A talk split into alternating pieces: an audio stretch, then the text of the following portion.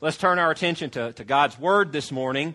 And uh, as we do that, I do want to tell you that today's sermon is going to be a little different than what you've been accustomed to with me over the last two years. Normally, what we do is we go through books of the Bible or sections of the books of the Bible, and we deal with one particular passage. We, we, we, we attempt to interpret exactly what that passage means in its context and then apply it to the life of our body.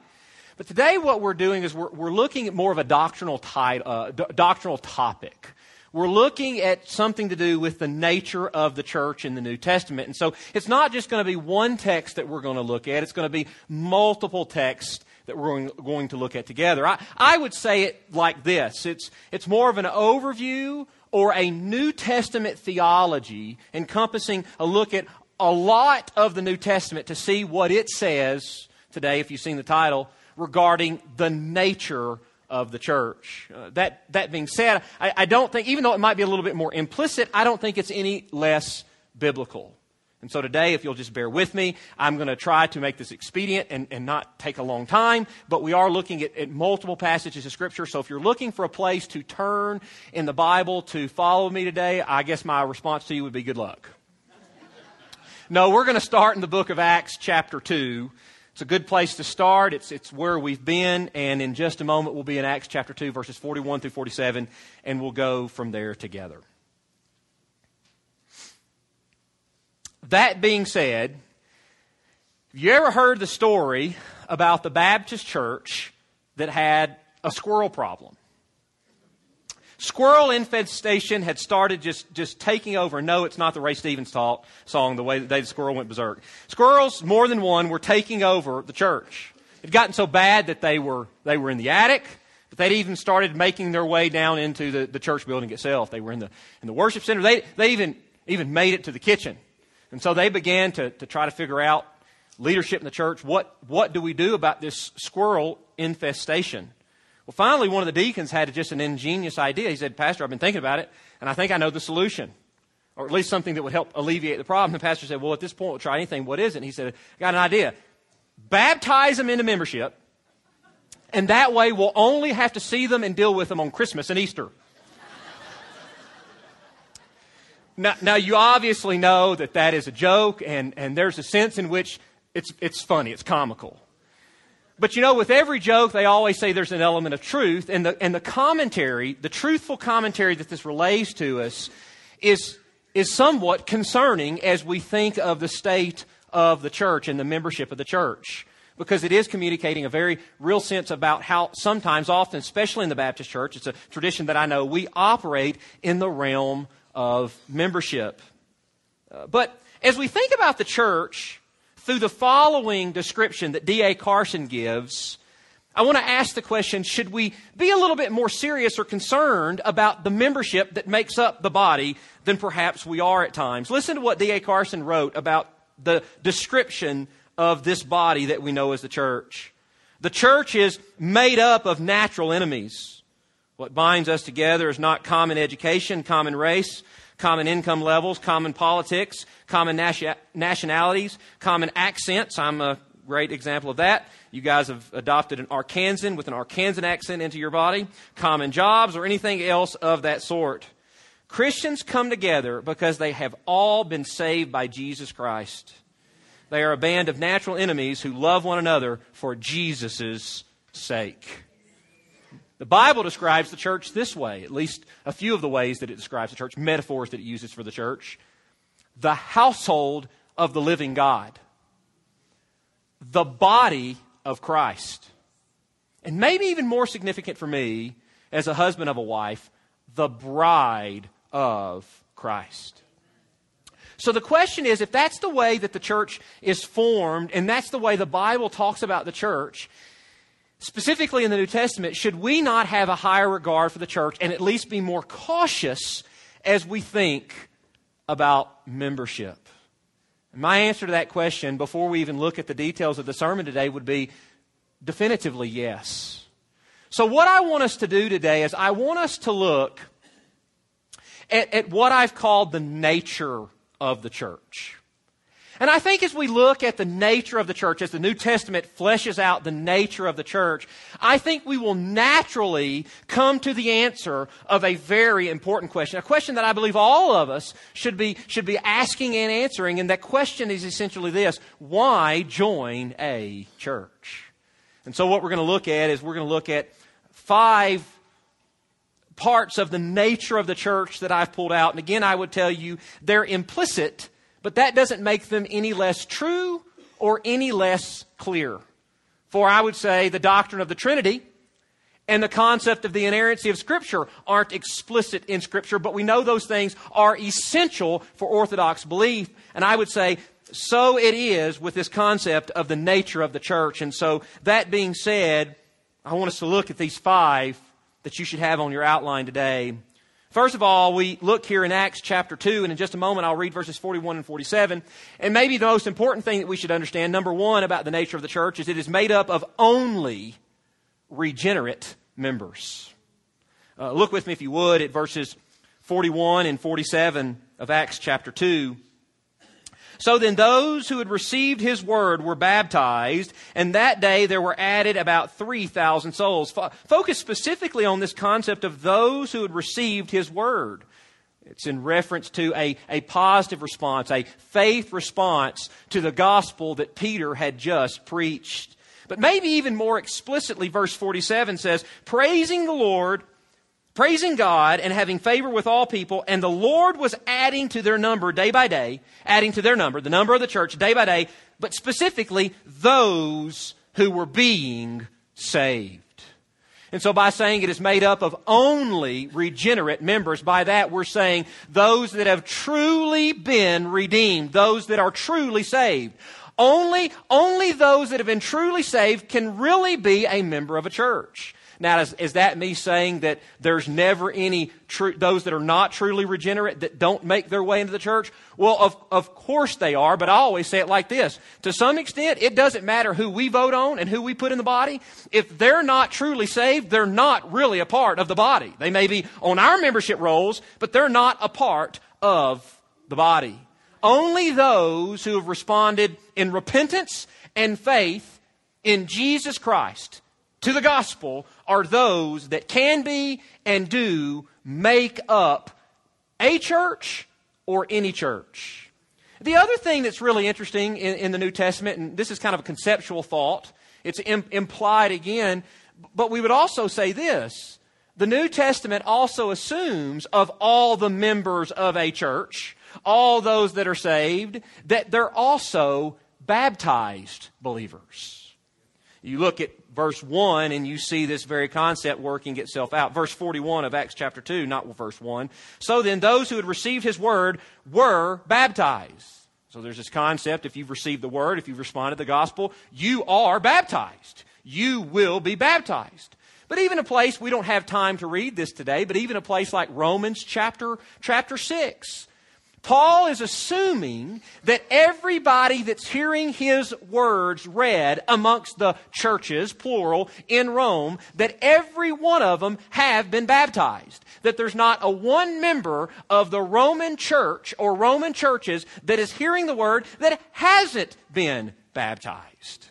And so here's the interesting thing as we think about what is the church made up of. I think from a, a New Testament idea, we have to say that it's those who are truly regenerate and those that have also showed themselves publicly regenerate. Right? It's those that have been redeemed, but also those that have been willing to go into the baptismal waters to make a public de- declaration of the regeneration that's happened in their life. So, a, a, a simple way to say what I'm saying here is the church is made up of baptized believers. That's what makes up the membership of a church. Uh, secondly, it's gathered and local. We're going to look at several passages of Scripture in just a moment that illustrate this concept from the New Testament as well. The first that we'll look at is from Romans chapter 16, beginning in verse 3. And so you might want to find your way there and hold your spot, and we will look at that in just a moment. But before we do, when we think about the gathered nature of the church, this concept doesn't so much come from one particular passage of Scripture in the New Testament. Uh, rather, and I'm going to try not to get too technical, and I'll try to explain this as simply and as quickly as I can, but rather it comes from the word that's used multiple times all over the New Testament that is translated church. The concept of it being a gathered body. Now, some of you will know what this wor- word is, and some of you, this might be the first time hearing it, but it's the Greek word ecclesia. That's the word over and over and over again in the Bible that's translated church. It comes from two individual Greek words that are put together ek, which we would spell ek, which means out, and kletos, which means called or invited. So, what we've done a lot of times in the history of the church is we've just determined the definition for this word, a meaning of this word, by addition. We just add the two individual words together and, and we think we know what this term means. And so, ek, out, kletos, called, it's the out called or the called out ones. Now, I am certainly not going to tell you today that the church is not made up of those who are called by God. It clearly is. And by called, we mean saved. It is certainly assembled. It's an assembly. It's a, it's, it's, its parts are made up of those who have been saved by God. But you can't always determine a word. Matter of fact, you rarely should determine a word's meaning by just adding the sum of its parts together and saying, there you have the definition. Let me give you some English equivalents of why that's not a good idea. If you practiced this with the English word butterfly, you would be in all kinds of problems trying to determine meaning by the sum of its two parts. Because a butterfly is not a fly made of butter, is it? You could do the same thing with the word pineapple. Now, if any of, of, you have ever had a pineapple, you know that it's not some type of special kind of apple that tastes like a pine, is it? So you can't always determine word meaning and usage by adding its two parts together. As a matter of fact, the, this word that's used, ecclesia, was a word that was used in the culture of the time of the New Testament and before, before the church had been founded in the book of Acts. What I'm telling you, the term for church in the New Testament predates the concept of church in the New Testament. So if we're trying to understand it to have some specifically sanctified definition in its original parts, we find some struggles to do that. Often words are best understood, best, best classified, best defined, not in the summation of their two parts, but in their usage and meaning. How they're used in context, in other words. And we can look in, in, in, the, in the Bible and outside the Bible, and we can see how the term is used and quickly come to an understanding. It was, a, it was a term that was used in normal society to mean essentially the assembly. And it was used of the secular world, not just the religious world, but the secular world. It was often used of legislative bodies that would come together for a time to do business. Uh, technically, the, the term in its, in its context in society and in Scripture is one that means a regularly assembled body are those who casually come together or people that have a common set of beliefs, such as a family or a community. Essentially, voila, assembly. So, what the New Testament does is the New Testament writers, Paul and even Jesus himself and, and the other writers, take a commonly used secular word that means assembly, those who come together, and they redeem it. They sanctify it, and they use it in a very specific, precise way. They're not meaning just any assembly, are they? Not just any assembly as a church. No, how they're using it is specifically the assembly of the redeemed. A certain assembly. Those amongst the redeemed who assemble themselves. The church. So even by the usage of the word for church in the New Testament, we quickly understand implicit in this idea are people that join themselves together. Without some concept of being joined together, there is no concept of the word ecclesia relating to the church in the New Testament.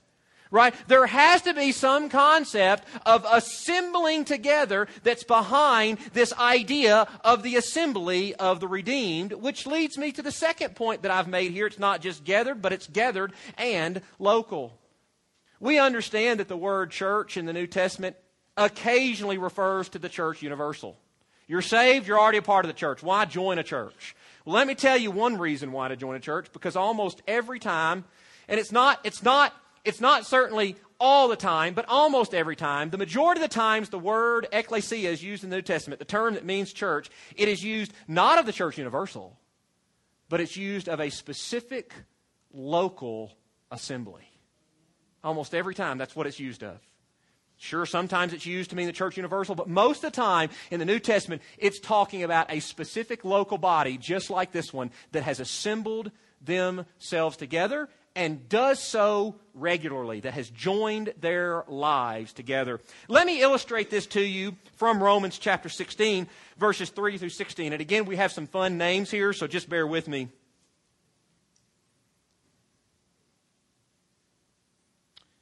Greet Prisca and Aquila, my fellow workers in Christ Jesus, who for my life risked their own necks, to whom not only do I give thanks, but also all the churches of the Gentiles. Is that usage there talking about the church universal, or is it talking about some specific local assemblies?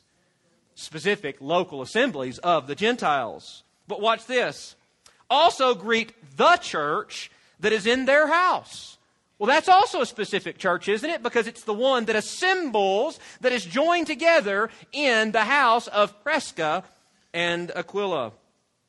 Greet Epaenetus, my beloved, who is, my, uh, who is the first convert to Christ from Asia. Greet Mary, who has worked hard for you. Greet Andronicus and Junias, my kinsmen and my fellow prisoners, who are outstanding among the apostles, who also were in Christ Jesus before me.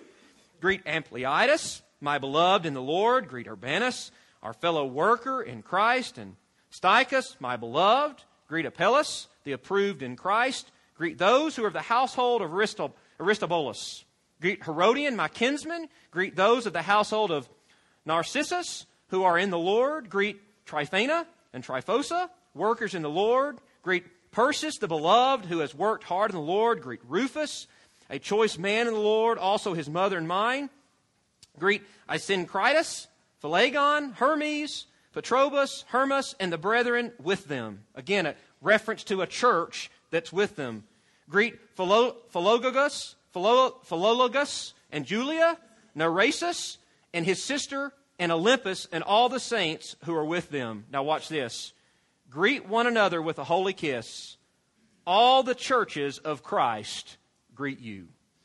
So, all the references there that's made to a church and all the actual use of the word church or churches there in Romans 16, is it talking about the church universal? Or is it talking about a specific local or specific local assemblies? Every time it's used there in Romans 16, it's not talking about the church universal, it's talking about specific local gatherings. And we see that in other places as well, like Philemon chapter 1, verses 1 and 2. If you want to turn there with me, you can. If not, you can just listen. Philemon chapter 1, verses 1 and 2. Listen, Paul, a prisoner of Christ Jesus, to Timothy, our brother, our brother, and to Philemon, our beloved brother and fellow worker, and to Apphia, our sister, and to Archippus, our fellow soldier, and to the church in your house. And then you look at a place like Philippians chapter 1 verse 1, which doesn't specifically use the word church, but the concept is certainly there. Listen. Paul and Timothy, bondservants of Christ Jesus, to all the saints in Christ Jesus who were in Philippi, including the overseers and deacons, to all the saints in Christ Jesus who are in Philippi. Not talking about the church universal, talking about a specific, excuse me, not talking about the church universal, talking about a specific local assembly. And such it is in other places that we see in the book of Acts that we've not gotten to yet. In Acts chapter 13, verses 1 through 3, we see that in the regularly gathering of a local body, Paul and Barnabas are commissioned to a work not out of the church universal, not to missionary church, not to missionary work out of the church universal, but out of the church local. Just listen. Now there were at Antioch in the church that was there prophets and teachers. Barnabas and Simeon, who was called Niger, and Lucius the Cyrene, and Manaen, who had been brought up with Herod the Tetrarch, and Saul. While they were ministering to the Lord and fasting, the Holy Spirit said, Set apart for me Barnabas and Saul for the work to which I've called them. Then, when they had fasted and prayed and laid their hands on them, they sent them away. The church universal didn't send them away, the church local sent them away. And then in a place like Acts chapter 20, verse 17 and following, you also see Paul calling the leaders of a local church, the local church in Ephesus, to him for some final instruction. This in Acts 20, 17. From Miletus he sent to Ephesus and called him, to him the elders of the church. And when they had come to them, he said to them, and there's this discourse that he gives, not leadership in the church universal, but leadership in the church local.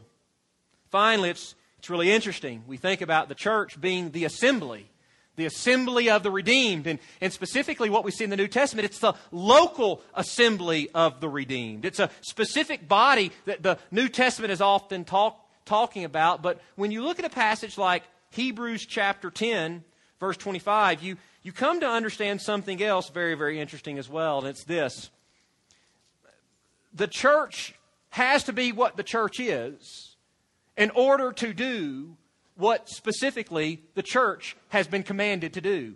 You're right, Pastor. You shouldn't have been left with your kids by themselves because I have no idea what you mean by that. Well, just listen to Hebrews chapter 10, verse 25, and I think you will.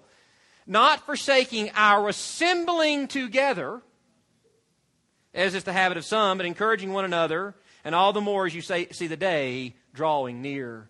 Do you know what you have? And by the way, I don't, on this side of heaven, it is impossible to do what Hebrews 10:25 commands that we do with the church universal. You can't do it. You cannot gather with the entire church universal. You can't do it. Not on this side of heaven. This is what I mean by this. What you have in, in, in Hebrews 10:25 is this. It's the assembled, it's the local assembled assembly of the redeemed. It's the assembling of the assembly. That's what we're doing right here this morning. We're assembling as the assembly, this specific assembly. And it's a thoroughly biblical concept. So I think what, just from what we've looked at as far as the definition of the term and the usage of the words here in the New Testament, I think we can come to a pretty safe conclusion that, that in the New Testament we understand that the church is a local assembled assembly of the redeemed. But that's not all we see about the nature of the church. We also see, and this is maybe one where we start squirming a little bit, it's not only that it's only made up of only regenerate members, it's not only that it's gathered in local, but it's also exclusive.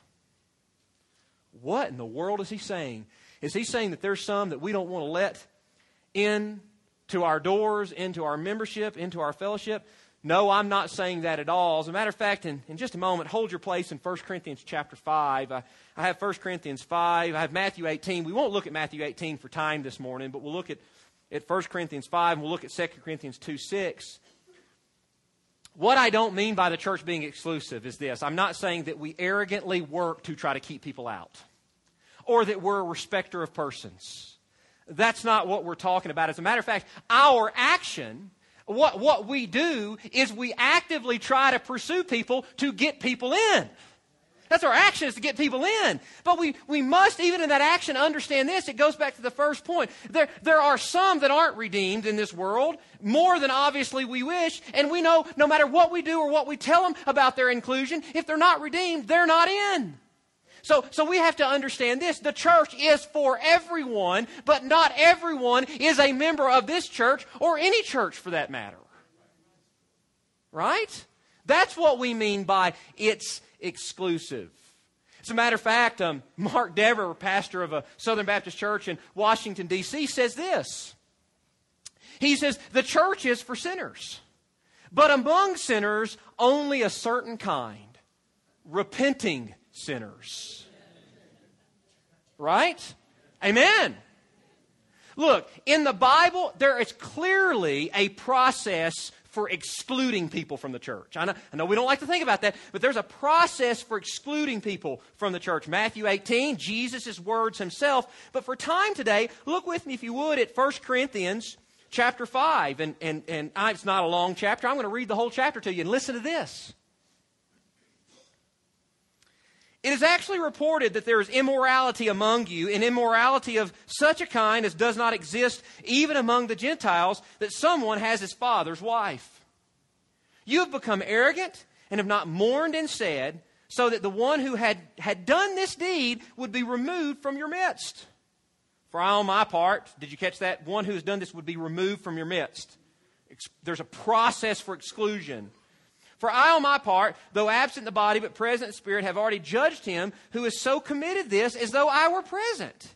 In the name of the Lord Jesus, watch this. When you are assembled, I just beleaguered the concept of assembling with you before, so I hope you're connecting the dots as we read this in this passage of Scripture again. This is the local assembling assembled of the redeemed again, right? It's not the church universal here, it's the church local here. When you've assembled, when you've come together, and I with you in the Spirit, with the power of the Lord Jesus, I've decided to deliver such a one to Satan for the destruction of his flesh, so that his spirit may be saved in the day of the Lord Jesus. Your boasting's not good. Do you not know that a little leaven leavens the whole lump of dough? Clean out the old leaven so that you may be a new lump, just as you are in fact unleavened. For Christ our Passover also has been sacrificed. Therefore let us celebrate the feast not with old leaven, nor with the leaven of malice and wickedness, but with the unleavened bread of sincerity and truth. I wrote you in my letter not to associate with immoral people. Now watch this, this is really good. I did not at all mean with immoral people of this world if you did that, you couldn't ever associate with anyone in the world and you couldn't share the gospel with anybody because they're all immoral because they don't have a Savior. Right? So he says, I'm not talking about them. Here's who I'm talking about, or with the covetous and swindlers, or with idolaters, for then you would have to go out of the world. But here's what he means. But actually, I wrote to you not to associate with any so called brother any, any former church member, any, somebody that was once included in the church, if he is an immoral person or covetous or an uh, idolater or a reviler or a drunkard or a swindler, not even to eat with such a one.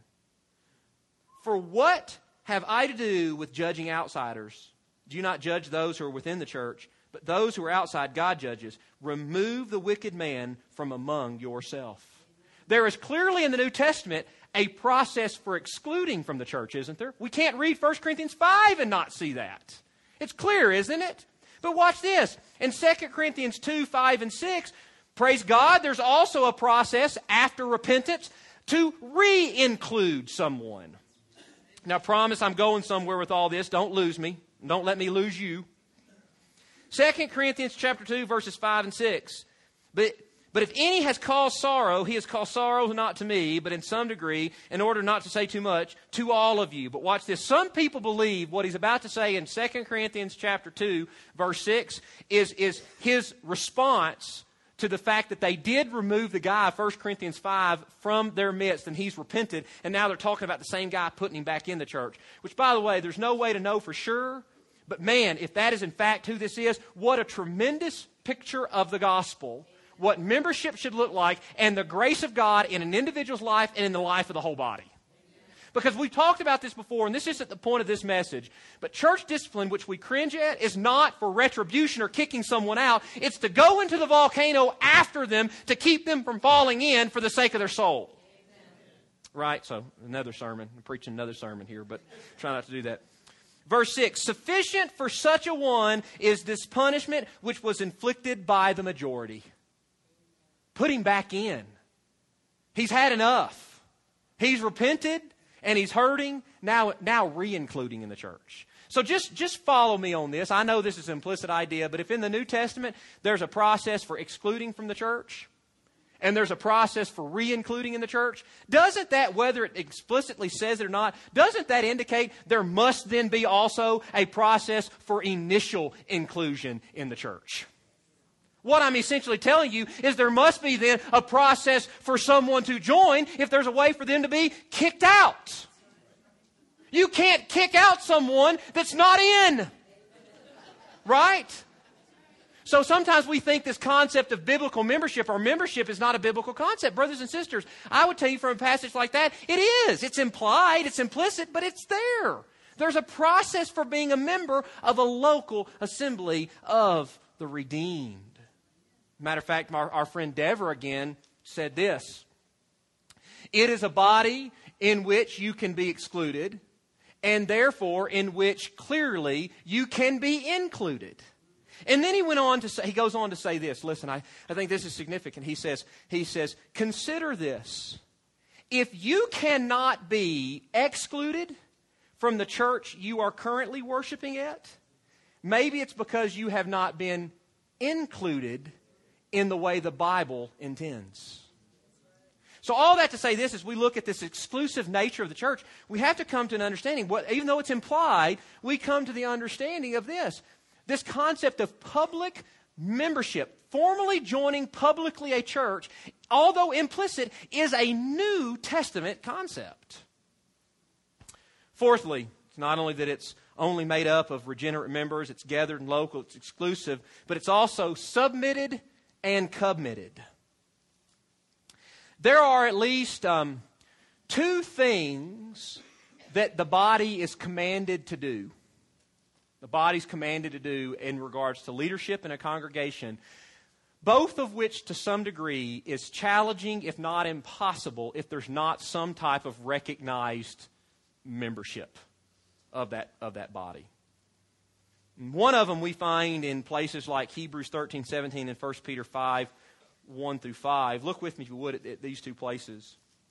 Again, keeping in, this, in your mind this concept of universal church versus local church, because this will play itself out here as well.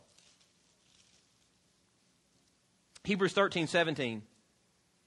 Obey your leaders and submit to them, for they keep watch over your souls as those who will give an account. Let them do this with joy and not with grief, for this would be unprofitable for you. And then look with me, if you would, at 1 Peter chapter 5, verses 1 through 5. Even the concept you're going to read here in a minute, among you, indicates some type of recognized membership. Therefore, I exhort the elders among you as your fellow elders and witnesses and witness of the suffering of Christ, and a partaker also of the glory that is to be revealed. Shepherd the flock of God among you. So, which flock am I supposed to shepherd? One in New Zealand.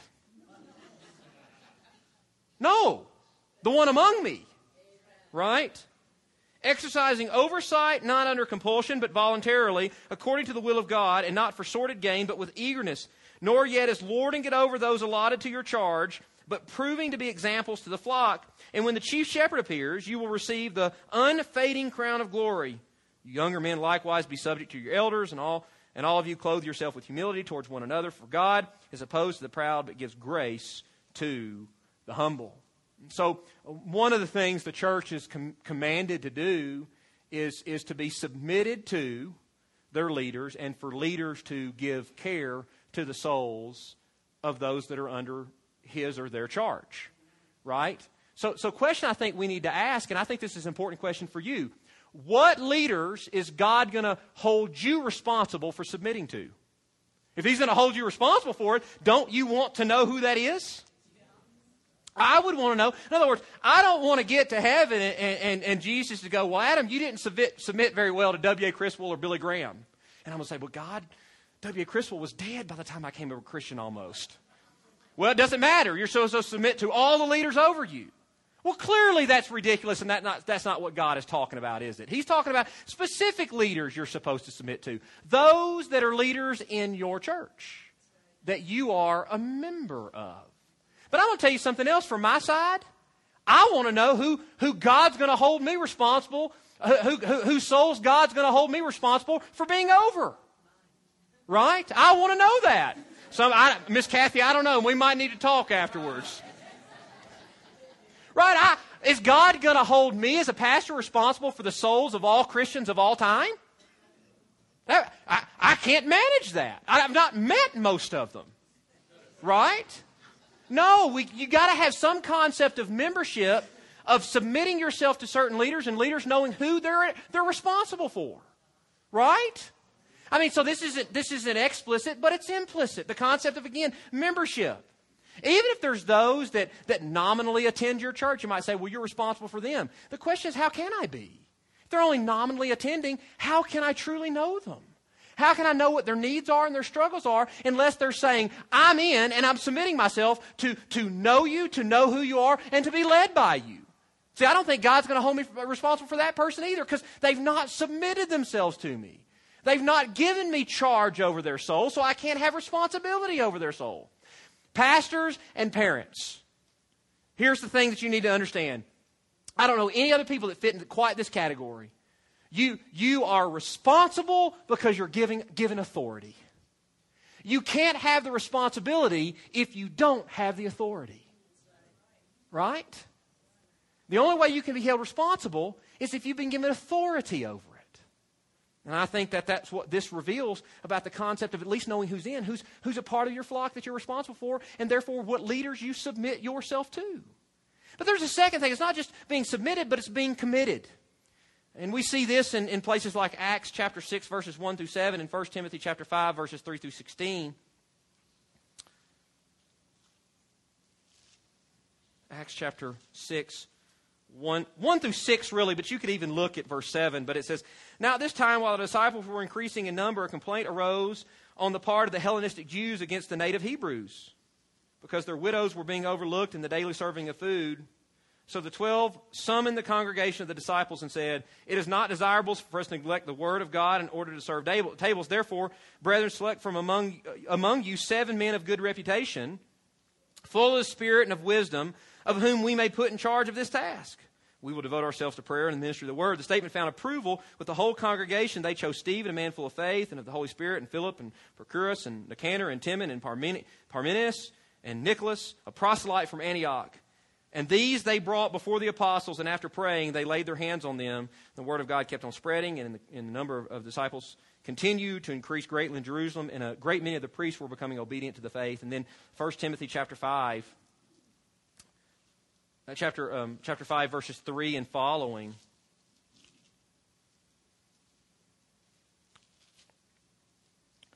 Honor widows who are widows indeed. But if any widow has children or grandchildren, they must first learn to practice piety in, in, uh, in regard to their own family and to make some return to their parents for this is acceptable in the sight of God. Now, she who is a widow indeed and who has been left alone has fixed her hope on God and continues in, in, entreaties and prayers night and day. But she who gives herself to wanton pleasures is dead even while she lives. Prescribe these things as well so that they may be above reproach. But if anyone does not provide for his own, and especially for those of his, ho- of his own household, he has denied the faith and is worse than an unbeliever. A widow, watch this, is to be put on the list or enrolled only if she is not less than 60, 60 years old, having been the wife of one man, having a, a, a, reputation for good works, and if she has brought up children, if she has shown hospitality to strangers, if she has washed the saints' feet, if she has assisted those in distress, and if she has devoted herself to every good work. We can stop there because it makes the point. Again, the question is who were the first deacons in Acts chapter 6? What widows specifically were they responsible for? All of the widows in the world? All of the widows in Jerusalem? I would even say no to that. Specifically, right, the church is called to be committed to helping special groups of people and, and ministering to them in a precise way. But you got to know who they are. And 1 Timothy chapter 5 says, enroll them. Well, my question to you would be enroll them from what and onto what? Right? There's at least some concept that, that membership rolls or records in the early church were being kept so that they knew who they were responsible to care for. This doesn't mean you can't care for people outside the church, but it means you must care for those inside the church. And you have to know who they are. You know, thinking about this concept of, of um, of some limited number of people that we're responsible for, and some limited number of leaders that we submit to, and some limited number of, of people that I, as a leader, am responsible for. Uh, there was a Scottish pastor by the name of John Brown that wrote a letter to one of his proteges that had just been ordained over a church, and, and a very small church at that. And illustrating this point well, I think it illustrates what we're talking about and why we need to know, if I can say it this way, who's in and who's out. For he wrote this. I know, by the way, I don't know that this is what we would want to hear about ourselves, but it makes the point. I know the vanity of your heart, and that you feel mortified that your congregation is very small in comparison with those of your brethren around you. But assure yourself of the word of an, on the word of an old man, that when you come to give an account of them to the Lord Christ at his judgment seat, you will think you have had enough. Right? Because of who we are responsible for. So, so again, the concept here is that there's clearly some idea in the New Testament of, of membership, knowing, knowing who you're responsible for and who you're responsible to. So, so these, both of these things would be somewhat impossible if it weren't for at least some implied concept of membership in the New Testament. Finally, the fifth nature of the church that we see in the New Testament. It's made up of only regenerate members, it's gathered in local, it's exclusive, it's submitted and committed. Finally, it's a creation of and thus closely connected to Christ Himself. Ephesians 5, verse 25. Listen to this. In his discussion of marriage, here's what Paul writes Husbands, love your wives just as Christ also loved the church and gave himself up for her. And then also in Acts chapter 20, verse 28, here's what we read Acts 20, 28. Be on guard for yourself and for all the flock uh, among which the Holy Spirit has made you an overseer to shepherd the church of God which he purchased with what? His own blood. I, I, hope you understand and understand what I mean by this is the church is created by the substitutionary atoning work, the substitutionary atoning death of Christ on the cross. And as such, not just we, it's not just that we look at that and go, well, then we're closely related to Christ. But as such, Christ himself sees himself closely related to the church. So much so, so much so that we read an interesting dialogue that he has with Saul on the, on the road to Damascus, right? Read with me, if you would, in Acts chapter 9, verse 4. Listen to what Jesus says about what Saul's doing and what it means in relationship to the church. He fell on the ground and heard a voice saying to him, Saul, Saul, why are you persecuting me? Right? So it's not just that the church sees itself intricately connected to Jesus, but because Jesus died for it and created it and is dying for it, Jesus sees himself intricately and intimately connected to it. So much so that when the church is persecuted, Jesus himself says, I'm persecuted. Jesus himself sees himself as persecuted. Now, now, why is all of that important? How, what does it have anything to do with the nature of the church and of membership or, or anything like that? Well, I'm going to answer that question in just a moment from Matthew chapter 5, verse 16. But let me say it this way it comes in an interesting application, if you will, of this concept of Jesus creating the church and being closely connected to it. How is it, roughly 2,000 years after Jesus lived in the flesh, uh, died, resurrected, and ascended, how is it that people today not hear the gospel so much, but, but see the gospel? And thus see the glory of God. It's not, it's not going to be, it's not going to be through Jesus physically manifesting himself again, right? I mean, he's going to return and do that. He's going to do that. But, but on a regular basis, that's not practically how it happens. So, so how is the glory of God seen? How is it lived out? Well, Jesus creates the church. Jesus is closely connected to the church. Jesus empowers the church. Let me tell you how the glory of God is seen lived out.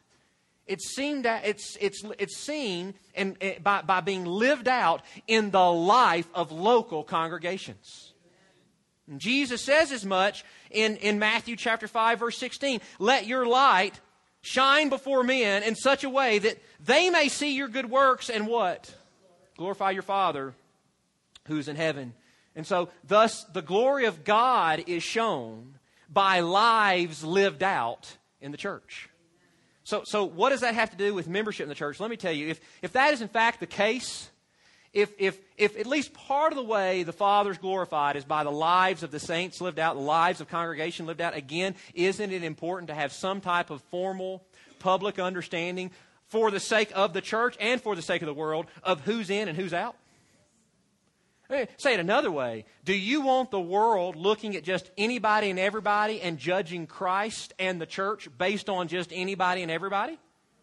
No, it wouldn't be good, would it? Only those who are empowered by His Spirit. And by the way, sometimes us, not even then, but certainly no one that doesn't have the Spirit of God in him needs to be representing Christ in such a way that the world will look and judge. So again, there needs to be some understanding of who's in and who's out. So as we look at these five natures of the church. And I, I know we've been in here together for, for some time and the, the hour's growing, growing late. You said hour, the hour and a half is growing late. I, I understand that, but I, I think it's important maybe to connect the dots a little bit and go back to our original question. You know, what, what, what should we think about the church? What, what should we do as far, as far, as being cautious about membership in the church from what we read, even implied about the church in the New Testament? Well, I, I think there's, I think there's a statement we make, and then there's at least four applications we can make from it. And the, and the statement is this being formally joined from everything we've just seen. Here's the conclusion being formally joined to a local body is a thoroughly biblical concept. It is. It just is.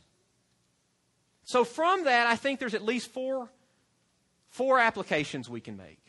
By the way, I was going to wait till a little bit later to say this, but I'm going to, I'm going to say this now. There's a, lady that's, that's been, and I'm, I'm not trying to embarrass her, but I don't think I would. I, I, think, I don't think she's embarrassable in this way. But there's a lady that came to see Pastor Stephen and I this week, been attending our church for some time, uh, and, and, about joining our church formally. And uh, she said this week, she said, uh, you know, I, I guess I'm, I'm finally going to have to join because you keep guilting me into it. the purpose of this message isn't, isn't she's over there laughing. I'm not going to look at her. I'm not going to look at her because everyone's going to turn to look. I'm not looking to where I'm not looking where she is. I promise. Um, this pur- purpose of this sermon isn't to guilt anybody into anything. The purpose of every one of my sermons is not, is not to guilt anybody into any, any, anything or prove that I'm right and someone's wrong because I'm going to tell you, most weeks when I'm in the, in, the, in the study, you know what I find? I don't find that you're wrong, I find that I'm wrong. And, and, God preaches it to me before I ever preach it to you, and much repentance has to happen in my life before I can ever preach it. So this isn't this isn't browbeating anyone. That's not the point of this. The point of this is to show us what, what God thinks and says about the church, so that if you're desirous, you can submit your life, and I hope everyone here is desire, desire, desirous to do so, submit your life and be right with the Father and under His authority. That's the purpose of this sermon. So let me say that before I go into these, these applications. That being said, here are the applications. Membership presumes several things, at least three. People are not in unrepentant sin. Membership presumes that those that are a part of us aren't currently walking in unrepentant, an unrepentant lifestyle of sin. Because if so, the Bible tells us in several places how we have to handle that. So we're assuming, we're testifying with those that are part of this body that you're not walking in unrepentant sin currently. Now, whether you know it or not, you are testifying with, I think our rolls has almost 700.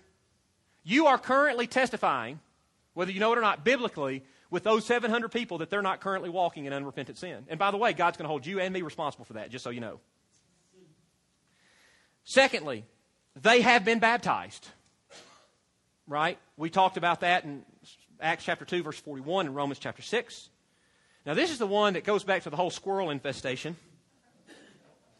They are in regular attendance with a few particular exceptions, such as, right, my wife. I'm going to give an excuse for my wife because you're going to say, Pastor, your wife's not here. It's a, it's a rare exception, okay? And trust me, I want that exception to absolutely be rare. Uh, secondly, this is where it starts hitting, I think. I, start, I think it starts hitting home with us. It starts hitting our heart. If you are a believer but not a member of a local body, find one and join it. If you profess to be a believer, find a body. Brothers and sisters, even if it's not this one, if you can't submit to me as your pastor, you don't need to join here because that means I would have a hard time giving an answer for your soul and that wouldn't be good for anybody. So this isn't a plug for you to join this church. This is a plug for you to find a church that you can comfortably join and submit your life to. So if you claim to be a believer, if you profess to be a believer, find a, a body and join it if you're not a member. Thirdly, if you are not a member of a local body, excuse me, if you are a member of a local body, regularly attend the worship gathering of that church when the entire body gathers and the word is preached. If you claim to be a member of that body, join yourself to them in such a way that you're regularly gathering with them so that they know you and you know them. Amen. And y'all can testify with one another. And finally, and this may be where it hits home specifically for this church and just this church. And this is not me saying that it doesn't, but this is me saying that it must. Membership in this body. And by the way, maybe I'm saying this a little bit selfishly. Membership in it because I'm responsible for it, because God's going to hold me responsible for it at least the time that I'm pastor here, right? Membership in this body should mean something. It's got to mean something. So, so let me ask, it's not on your sheet, but let me ask the opposite side of this. So, from everything we've just seen in Scripture, if someone's name is on the roll here, they claim to be a believer, and they're physically able to be here, but they're rarely or never here. Don't answer this out loud, but from what we just read, regardless of whether or not we put them on the roll, are they really biblically a member of this body? I told you not to answer. right? It's just we need to be thinking about those things if we're going to submit ourselves to the rule and authority, not of Adam, but of Christ. It's his body, it's his bride. He takes it very seriously. I used this um, same illustration that I want to use this morning on a Sunday night. By the way, don't if, if, if, if you didn't like the sermon, don't blame me. You blame uh, Chairman of your deacons, Sean Tuttle. He's not here today. I can say that. I can say that about him because I preached this. We, we talked through this on Sunday nights in the summer, and he came to me and said, "Adam, I appreciate you doing that." He said, "But you're kind of preaching the choir." He said, "You need to do it on a Sunday morning." So blame him. Don't blame me. He'll have something very precious waiting on him Pastor Danny next week when he comes back. Everybody in line to fuss at him about my sermon today. Anyway, I use this same, this same metaphor, if you will, uh, of, I think that practically speaking illustrates this concept of why join a church? Why should I join a church? Why should I join my life to the body of a church? And, and here it is. It's the, it's the concept of marriage, right? So, so we might ask ourselves, why is it good or important to be formally, legally married? And some would say, and I think some have said today, that you can almost do everything by just cohabiting together that someone can do that's married without actually getting married right? Maybe there's few exceptions to that, but I don't know. It's, it's, it's getting with, with, with HIPAA laws and things like that. It's getting to when even you're married, you can't do those things. So there may be very few things that you can't do. I mean, you can, you can technically, I'm not saying it's good to do it, but you can, you can live together. You can share a bank account. You can buy your food together. You can share expenses. You can, uh, you can even have children. People do have children, right, without actually formally getting married. You can, you can do all of those things. So, so why formally get married? Maybe the answer would give is because it's right to get married. Now, I agree with you. We need to get married in the eyes of God and God's commanded. I agree with that as well, and that's probably the best reason. Or, or maybe because it's more moral to do so. All those things I agree with, but I would argue all of us, when we get married, we, we get married. And by the way, the prime thing that's on our, on our mind when we get married is none of those things. Right now, y'all have, no, wait a minute, get your minds out of the gutter. I'm not talking about that either. But we do it because we're in love, don't we? We do it because we're in love and we're making a commitment that we want together to share our lives together.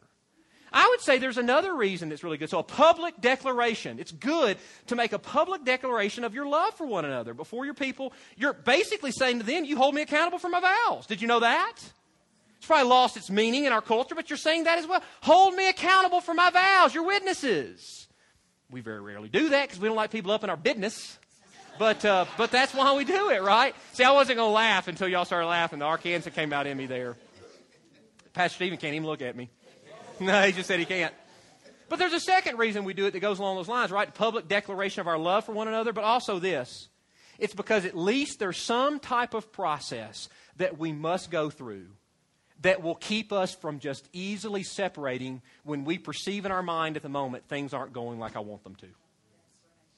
I'm going to tell you something. I don't care what you think about human emotions. Sometimes we think human emotions just as important as what God says or what God's Word says or how I feel about what God says is important as actually what He said. Let me tell you how bogus that is. Our human emotions, although they're good and God made them a part of us, they're faulty because we're faulty and they're a part of us.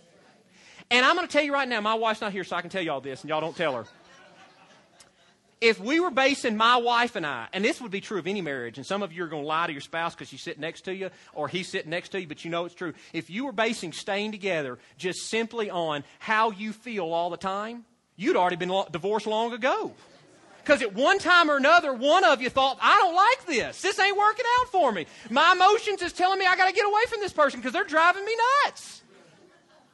But we don't base it just on how we feel at the moment, do we? And you know why it's good that we're legally married?